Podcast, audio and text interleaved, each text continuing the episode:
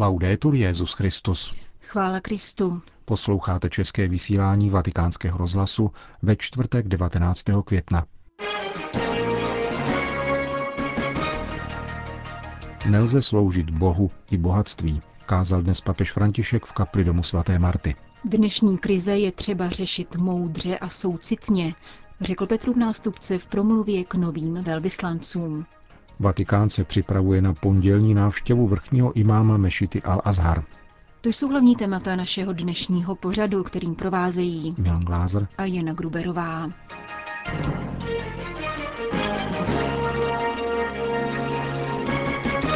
Zprávy vatikánského rozhlasu. Vatikán. Zdírat druhé lidi v práci kvůli vlastnímu obohacení, to dělá pijavice a je to smrtelný hřích, konstatoval papež František v homílii při raním v kapli domu svaté Marty. První dnešní čtení z listu svatého Jakuba důrazně varuje boháče, kteří hromadí peníze tím, že připravují lidi o mzdu. Bohatství je samo o sobě dobré, komentoval papež, avšak je relativní, nikoli absolutní. Mílí se ti, kdo se drží tzv. teologie prosperity, podle níž Bůh potvrzuje člověku jeho spravedlnost, když jej zahrnuje bohatstvím. Není snadné nelpět na bohatství srdcem. Nelze sloužit Bohu i bohatství. Majetek může být jako okovy, které připravují o svobodu následovat Ježíše. Mzda, o kterou jste ošedili sekáče, kteří vám požali pole, říká svatý Jakub, křičí a křik vašich ženců pronikl k sluchu pána zástupů.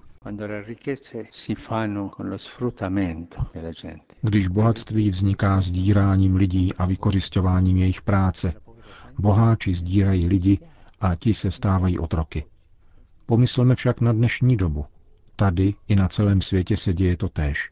Chci pracovat, Dobře, dám ti smlouvu od září do června, bez sociálního a zdravotního pojištění. V červnu je propustí a v červenci a srpnu má jíst vzduch. A v září jej zase zaměstnají. Ti, kdo si takto počínají, jsou skutečné pijavice. Žijí z toho, že pouštějí lidem žilou a činí z nich otroky práce.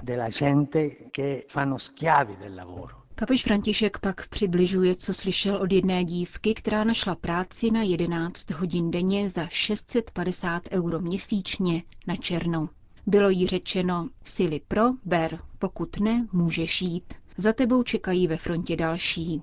Tito boháči, poznamenal papež, hromadí majetek a apoštol jim říká, krmili jste se i tehdy, když už už nastávala řeš. Krev všech těchto lidí, kterou jste sáli, řekl dále papež, a z níž jste žili, je křikem, který volá k pánu, je voláním po spravedlnosti. Zdírání lidí je dnes skutečné otrokářství.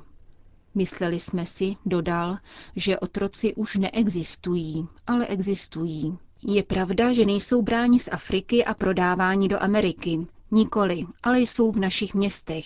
Existují totiž podnikatelé, kteří lidem ukládají práci za nespravedlivých podmínek. E Včera na audienci jsme rozjímali o boháčovi a Lazarovi. Tento bohatec byl ve svém světě. Nevšímal si toho, že na druhé straně dveří jeho domu někdo hladověl. Toto je však horší. Onen bohatec byl nevšímavý a nechal druhého zemřít hladem. Tohle je však horší. Takto nechávám lidi o hladu a profituji z jejich práce. Znamená to žít z jejich krve. A to je smrtelný hřích. Je to smrtelný hřích. A je třeba mnohého pokání. Je třeba mnohé odčinit, aby se došlo obrácení z tohoto hříchu. Papež pak vzpomněl na smrt jistého lakomce, o kterém lidé žertovali. Byl to nezdařený pohřeb, protože nebylo možné zavřít rakev.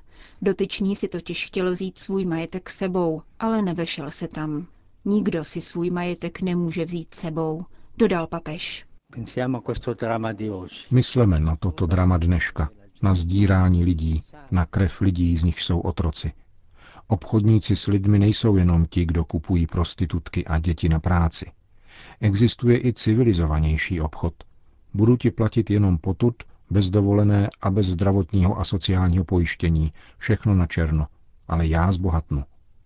Kéž nám pán dá pochopit onu jednoduchou věc, o níž mluví Ježíš v dnešním evangeliu.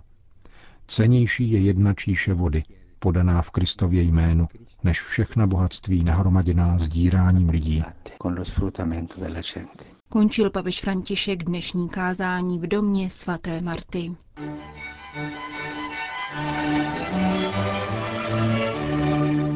Vatikán. Papež František dnes převzal pověřovací listiny od šestice nových velvyslanců akreditovaných při svatém stolci. Jde o reprezentanty Estonska, Malavy, Namíbie, Seychel, Tajska a Zambie. S poukazem na kulturní i náboženskou různorodost této skupiny diplomatů papež konstatoval, že všechny spojuje lidství a poslání pečovat o společnost a stvoření. Tato služba získala na naléhavosti zvláště v situaci, kdy mnoho lidí na světě trpí kvůli konfliktům a válkám, migraci a nucenému přesídlování a nejistotě způsobené ekonomickými obtížemi. Tyto problémy si žádají nejen to, abychom je reflektovali a diskutovali o nich, ale žádají si také konkrétní znamení solidarity s našimi bratry a sestrami, kteří jsou v situaci vážné potřeby. E Papež František vybízel diplomaty, aby se zasazovali především o mír, sociální spravedlnost a péči o náš společný dům. Poukázal na to, že tato činnost je stále náročnější ve světě, který je stále více fragmentalizovaný a polarizovaný. Svatý otec zmínil rovněž strach z terorismu a z kulturních i hospodářských změn, které sebou nesou migrační proudy. Jsou to obavy, které jsou srozumitelné a které nemůžeme s lehkostí opomíjet. Nicméně je nutné čelit jim s moudrostí a soucitem, tak aby práva a potřeby všech byly respektovány a podporovány. E Papež diplomaty vybídl, aby se stali hlasem těch, jejichž volání není slyšet, těch, kdo jsou sužováni tragickým násilím a nucenou migrací. E Cesty diplomacie nám pomáhají šířit a předávat toto volání a hledat řešení mnohotvárných příčin, které jsou v základu dnešních konfliktů. Uskutečňuje se to zejména v úsilí odzbrojit ty, kdo užívají násilí, stejně jako v potírání zhoubných jevů obchodu s lidmi a obchodu s narkotiky, který tato zla často doprovází. Papež František dodal, že ačkoliv je nutné usilovat o mír, aby lidé mohli zůstávat ve své vlasti, současná chvíle nás volá k pomoci uprchlíkům. Zdůraznil, že je nutné budovat kulturu dialogu, která, jak dodal s odvoláním na svůj projev při přebírání ceny Karla Velikého, vnímá druhého jako platného mluvčího, kterému je třeba naslouchat. Tímto způsobem budeme podporovat integraci, která ctí identitu migrantů, zachovává kulturu společnosti, jež je přijímá a zároveň obě strany obohacuje. Dodal papež František. Petrův nástupce také požádal nové velvyslance, aby tlumočili jeho bratrský pozdrav pastýřům a věřícím katolických komunit ve svých zemích a povzbudili je, aby byli za každých okolností posly naděje a míru. Zvláštní podporu a solidaritu vyjádřil křesťanům v zemích, kde jsou minoritou a na závěr popřál velvyslancům vše dobré v plnění jejich právě započaté mise a přislíbil jim součinnost úřadů římské kurie. Vatikán. V závěru středeční generální audience papež František pozdravil deset pravoslavných kněží moskevského patriarchátu. Zástupci teologických fakult z Ruska, Ukrajiny a Běloruska jsou na návštěvě Papežské rady pro podporu jednoty křesťanů. Jedná se o vůbec první týdenní pobyt ruských pravoslavných kněží, kteří se mohou blíže seznámit s institucemi svatého stolce a navštívit posvátná místa křesťanství. Jak vysvětlil dominikán Hyacinthe Stivel ze zmíněné papežské rady, po setkání papeže Františka s patriarchou Kirilem v Havaně bylo zahájeno několik ekumenických a kulturních projektů. Mezi ně patří právě krátké, leč intenzivní výměné pobyty, vedoucí k seznámení s odlišnou církevní a duchovní realitou. Moskvu v jejich rámci v nedávné době navštívilo deset mladých kněží z katolické církve. Vatikán. Jak dnes na dotazy novinářů potvrdil ředitel tiskového střediska svatého stolce, na pondělí 23. května se připravuje papežská audience pro velkého imáma Mešity Al-Azhar, která je spolu s přilehlou univerzitou považována za nejvyšší teologicko-akademickou autoritu sunnického islámu. Otec Federico Lombardi zároveň uvedl, že k plánovanému setkání papeže Františka a imáma Ahmeda Al-Tažíba dosud nejsou k dispozici žádné podrobnosti. Letos v únoru navštívil Káhirskou univerzitu monsignor Miguel Ángel Ayuso Gichot, sekretář Papežské rady pro mezináboženský dialog v doprovodu apoštolského nuncia v Egyptě, monsignora Bruna Muzaro. Při této příležitosti monsignor Ayuso předal velkému imámovi list kardinála Žána Louis Torána, předsedy téhož vatikánského úřadu, který vyjadřoval svou ochotu přijmout Ahmeda Altažíba v Římě a doprovodit jej na oficiální papežskou audienci. Washington, Vatikán. V současném sporu o rodinu nejde o konflikt dvou konkurenčních vizí, nýbrž o obranu nás samotných, našich dětí a budoucích generací před démonickou ideologií, podle níž dítě nepotřebuje otce a matku, a která popírá lidskou přirozenost s cílem vzdálit od Boha celé generace, řekl ve Washingtonu kardinál Robert Sarach. Jak dodal, ďábel dnes cíleně napadá rodiny, protože si uvědomuje, jak velkou roli sehrávají ve výchově dětí k víře. Právě od svých rodičů se děti učí obětavé a zodpovědné lásce. Rozvody, nezávazná soužití či tzv. manželství homosexuálů jim ubližují, štěpují jim hlubokou pochybnost o lásce samotné a spolu s tím jim také znesnadňují otevřenost vůči Bohu. Prefekt Kongregace pro bohoslužbu a svátosti vyčetl američanům, že na místo boje o rodinu akceptují a tolerují veškeré formy nemorálnosti, ba dokonce je považují za obecné dobro. Jejich legalizace není žádným řešením. Je to jako obvazování infikované rány, řekl kardinál Sarach. Poznamenal také, že ve jménu tolerance se usiluje rovněž o změnu učení církve o manželství, sexualitě a o člověku. Katolíci se mají řídit příkladem svatého Jana Křtitele, mučedníka svatosti manželství. Církev musí odvážně hájit rodinu a neohroženě pozvednout hlas, aby demaskovala pokrytce, manipulátory a falešné proroky.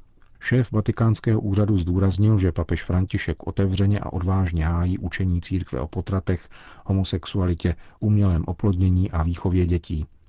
Varoval také, že křesťany v této situaci čeká stále větší pronásledování, nejen fyzické, ale také politické, ideologické a kulturní, které je stejně bolestné, ale lépe se ukrývá, řekl ve Washingtonu kardinál Sarach. Prefekt Vatikánského úřadu pro liturgii se zúčastnil tento týden setkání představitelů americké církve a katolických politiků, které se koná pravidelně každý rok. Sešlo se na něm mnoho biskupů, apoštolský nuncius a řada členů kongresu, včetně Paula Ryana, který stojí v čele sněmovny reprezentantů.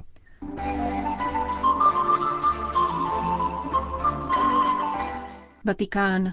Středeční generální audience se zúčastnila velká skupina Bělorusů. Přijeli na děkovnou pouť u příležitosti 25. výročí obnovení církevních struktur v této zemi a zároveň na významnou ekumenickou akci ve vatikánských muzeích.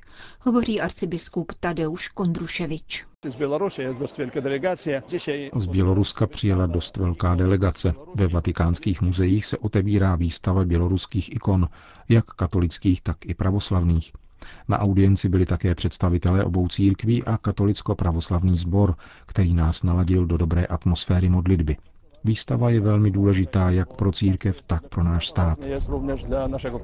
Výstava, inaugurovaná ve středu odpoledne v Rafaelově sále Pinakotéky vatikánských muzeí, nese název Ikony v Bělorusku od 17. do 21. století. Expozice je otevřena pro veřejnost do 25. července. Vystavená díla pocházejí ze sbírek sakrálního umění Národního muzea v Minsku. Podnět k uskutečnění výstavy dalo loňské setkání kardinála státního sekretáře Pietra Parolina s běloruskou vládou. Jak uvedl ředitel vatikánských muzeí, Bělorusko leží na hranici katolického a pravoslavného světa. Expozice proto chce ukázat prvky běloruského umění, které zbližují obě plíce křesťanské Evropy, východní a západní. Ekumenismus se buduje také prostřednictvím kulturní výměny, zdůraznil profesor Antonio Paolucci. Končíme české vysílání vatikánského rozhlasu. Chvála Kristu. Laudetur Jezus Christus.